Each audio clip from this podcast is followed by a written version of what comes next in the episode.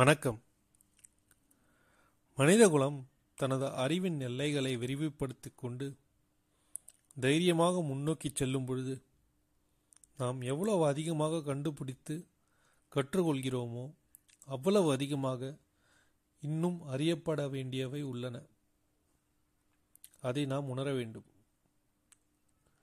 ஒவ்வொரு ஆண்டும் புதிய அறிவியல்கள் வெளிவருகின்றன.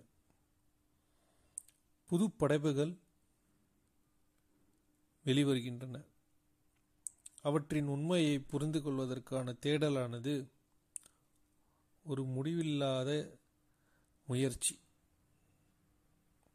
அதை நாம் தவிர்க்கவும் முடியாது. உள்ள அனைத்தையும் எளிதில் விளக்கக்கூடிய ஒரு உடல் அல்லது அறிவு அதற்கான ஆதாரம் உள்ளதா என்று நாம் ஆச்சரியத்துடன் இவ்விஷயத்தை அணுக வேண்டும். வேதங்களின்படி அத்தகைய அறிவின் ஒரு கிளை உள்ளது. அதுவே முழுமையான உண்மையை உணரும் அறிவியல்.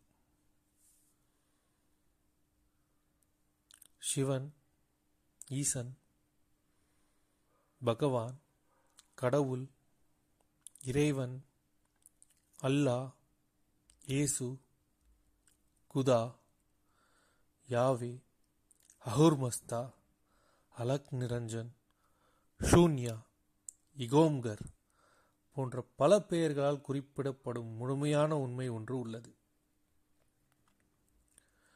மற்ற எல்லா உண்மைகளும் அதிலிருந்து வெளிப்பட்டு அதிலிருந்த விஷயங்களின் திட்டத்தில் தங்கள் நிலையை கண்டறிகின்றன. இவ்வாறு வேதங்கள் கூறுகின்றன.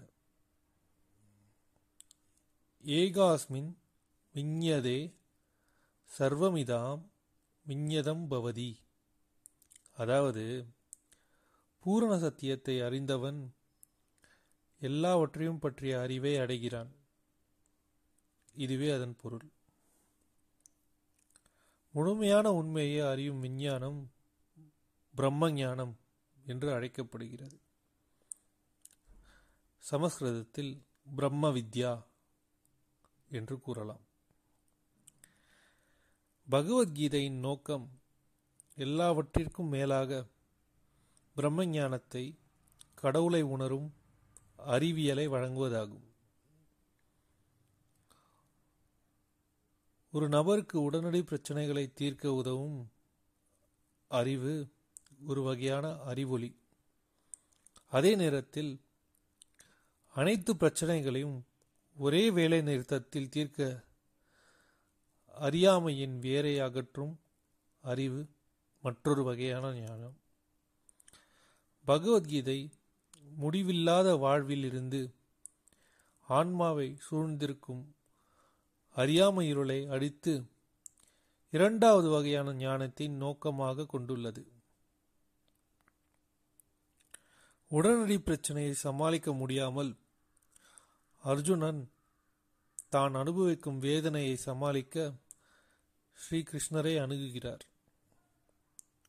ஸ்ரீகிருஷ்ணர் அவருடைய உடனடி பிரச்சனையை பற்றி அவருக்கு அறிவுரை கூறாமல் வாழ்க்கையின் தத்துவத்தை பற்றிய ஆழமான சொற்பொழிவை கொடுக்க திசை திருப்புகிறார். இதுவே பகவத்கீதையின் சுருக்கம்.